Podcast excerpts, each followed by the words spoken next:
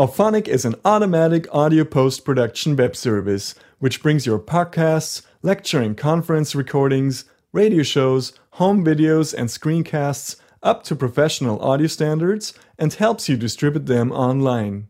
First, you upload an audio or video file to the Auphonic website, either from your local hard drive or from a remote site.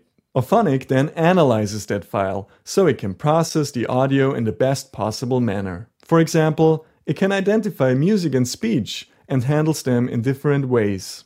An adaptive leveler detects and equalizes loudness differences, such as questions from the audience in a lecture, which appear at much lower levels than the lecturer's close mic'd voice.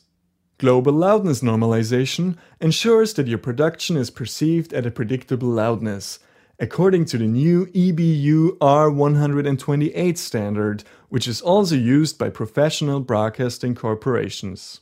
Various audio restoration algorithms remove disturbing artifacts such as clipping, background noise, or annoying hums. If the background noise changes, Auphonic adapts itself accordingly.